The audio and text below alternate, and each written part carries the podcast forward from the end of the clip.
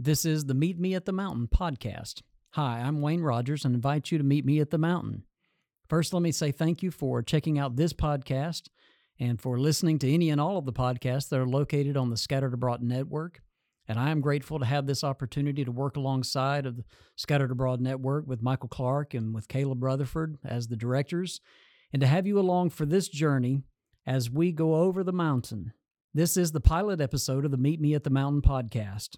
And I first want to just start out by simply introducing myself to you and to this podcast and its purpose. I'm Wayne Rodgers, and I preach for the Eastside Church of Christ in Maryville, Tennessee, just outside of the Smoky Mountain National Park, as well as the Cherokee and Nantahala National Forest. My wife Cindy and I have two married sons Chris, who is married to Caitlin, who have just had their first baby, Piper, our first granddaughter. And so uh, certainly, we are very excited about that. Also, my younger son, who is married to Olivia, they've been married just over a year, just celebrated their first anniversary. And so we are excited for them as well. Cindy and I are truly grateful to have our boys who are married to two beautiful and wonderful Christian ladies who adore them both and want to help get their families to heaven. And this really has truly been an answered prayer for both of us. And one of the mountains that we will discuss in this podcast is about parenting and the journey that that certainly can be. I'm in my 26th year of preaching the gospel, and so it's been quite a mountainous journey to get here, to say the least.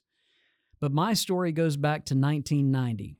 This is when I first met Cindy, when we were back in high school.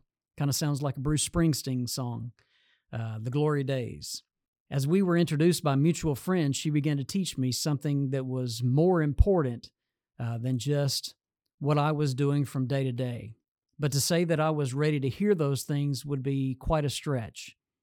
She was a Christian, and I was much of nothing but maybe wild and free with only a faint belief in God at all. And this was a mountain truly for me to climb. This was a mountain of faith, we might say. And it would actually take several years. It would not happen overnight. Uh, but I love the fact that her dad, if I wanted to take her out on a Saturday night, her dad requested that I would be willing to come to church with them on Sunday morning. And so I agreed, of course.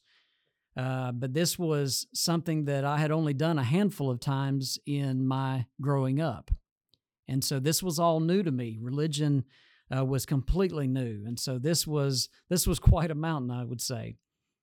I had my questions. I had my own thoughts and my own concerns, maybe you might say, about what I was hearing. But one thing that I knew immediately is that it stood directly opposed to how I was living my life. And this is where I would soon begin to realize that this truly was a mountain that I was facing. A change would have to take place. And while this change was taking place in my life, and certainly, again, not all at once, and seemingly, probably to some, very slowly. I eventually joined the Navy, left for boot camp, uh, went through my first uh, A school where I trained as an aviation ordnanceman, loading bombs and missiles and guns on F 18s. And while serving at my first duty station in Cecil Field in Jacksonville, Florida, I was injured in a loading accident, uh, destroying my knee pretty bad, needing surgery. Uh, but that's just part of the story that would uh, place me in what I thought was probably a nearly impossible situation. Eventually, I'd be released medically from the Navy, have to completely change my career path, and and so it would take some time to figure out. But while I was on uh, limited duty, uh, having just having uh, had knee surgery, uh, one of the uh, while I was back home on medical leave, I was approached by one of the elders at the Homerville, Georgia Church of Christ, where uh, and this man knew me well enough that he just came by and one day simply said, I know you're not doing anything for the next couple of weeks, so let's study the Bible together. And that we did. And certainly that would lead to me obeying the gospel. And a very simple technique that he had of asking questions and showing me Bible verses where I could dig out the scriptural answers for myself and then begin to make application, and He would help me along the way with my understanding. Uh, it was it was something that was truly uh, eye opening to say the least. But I would also say that it was a very simple approach where you just simply had some questions that needed to be answered. You see the Bible verses, and then you can draw out the answers from those scriptures. And if you're honest with yourselves and honest with God and and His Word, uh, then you could you could be helped along at, on that journey, if you will, as you study the Bible. And so that was the approach that he took with me. And uh, I think it was a very uh, successful approach. I obeyed the gospel, like I say. And uh, that was my real uh, first, I guess, encounter uh, learning who God truly was and learning more about his word. But one thing that helped me, obviously, is I was not alone in this journey. And uh, Cindy was there encouraging me along the way. Her family were there uh, teaching me and very helpful and encouraging me. Uh, along the way, there were several preachers, several gospel preachers. Uh, even when I was still stationed in Jacksonville, Florida, Randy Vaughn and Alan Wright both came and visited me in our home uh, in Jacksonville and, and studied the Bible with me for hours at a time. And so they drove almost two hours one way just to come and to study the Bible with me. And so they uh, certainly were were helpful. There were others along the way who who helped and helped me to find the way, to help me find the truth. And and so again, this was a a mountain of faith that I was uh, that I was trying to climb at that time. But the beautiful thing is that I was not alone in that journey, and that's something that uh, that I hope to to bear out in this in this lesson as I kind of introduce you to my story and how I obeyed the gospel, but also uh, the the journey that that took, and it took several years to accomplish. After obeying the gospel, probably within just a couple of weeks, I was actually asked to lead singing during a worship service. The funny thing is, I only knew two songs in the songbook, but that, evidently that wasn't a problem. Uh, the elder who helped teach me the gospel uh, Brother Ray Young. Uh, he was the one also asking me to lead these songs. And so he said, okay, we'll lead those two songs and then I'll get up and I'll lead the rest of the songs for the service. And so we did that. And, uh, and, but it, what it did was teach me very quickly as a Christian that I could be part of the service and that I could be um, useful in the kingdom. And, I, and, he, and he helped me to find my place in the kingdom. And so that was very, important. So I uh, very early on I was taught how to how to lead in every aspect of worship, and that was I, I just so appreciated that he took the time to do that right off the bat. And uh, and I've often wondered why every congregation of the Lord's people were not taking the same approach, uh, or at least it seems that seemed that they were not. Maybe it had to do with the fact that they were just a, a, small congregation and needed every male person in the church to be equipped to serve in whatever capacity and ability that, and talent that they had. And so that was a that was a great need certainly for that small church. But it's something that uh, I, I, think that uh, has stuck with me through the years and something that I've tried to implement uh, in every congregation that I've been able to serve. And so it's something that certainly helped me early on, helped me find my place in the kingdom that's probably uh, a lesson maybe for another day, but it was a great blessing to be uh, introduced to Christ by my wife, by her family, by the Church of Christ in Homerville, Georgia, along with several very good uh, brethren that I mentioned earlier, along with Ray Young, who helped me, sat down with me, and taught me the scripture, and, and even helped train me later as a gospel preacher. Ever bef- long before I ever went to the Memphis School of Preaching, and so for that, I am forever grateful. And so one of the things that I wanted to share was simply for us to, to look at John chapter 1 for just a moment.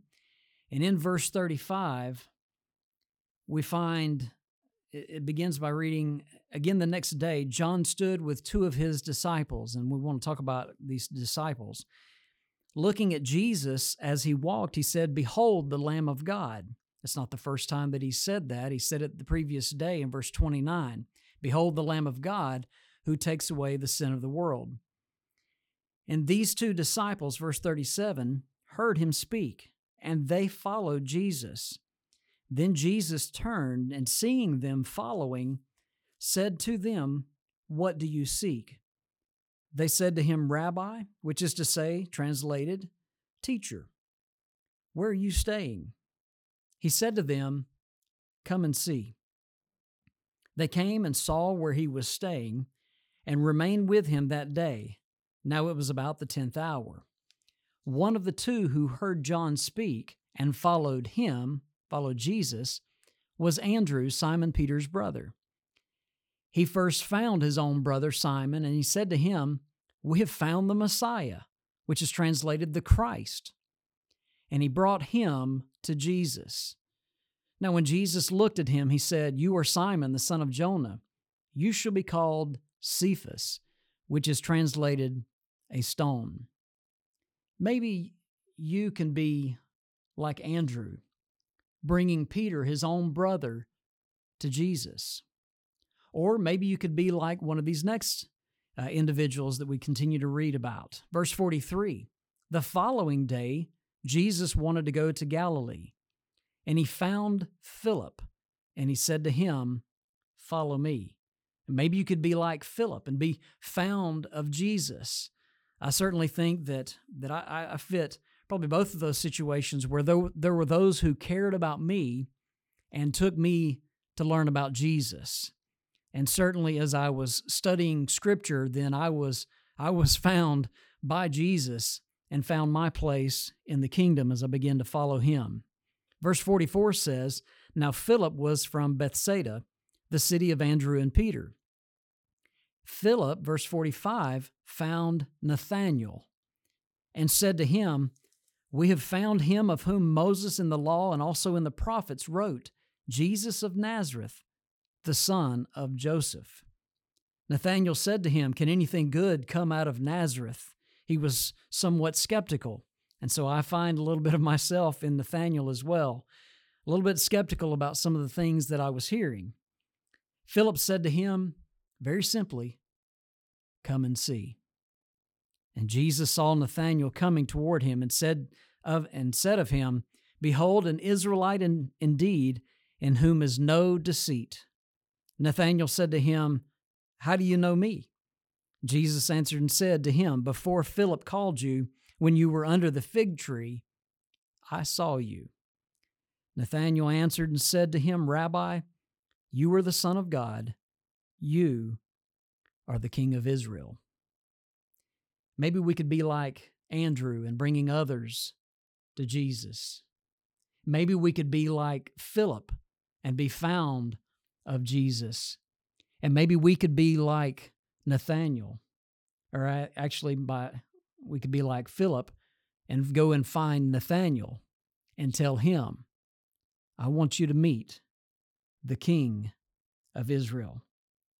What a beautiful picture these three uh, lessons that we find, these three individuals, as they find Jesus and as Jesus has found them, and they find their place serving as disciples in the kingdom.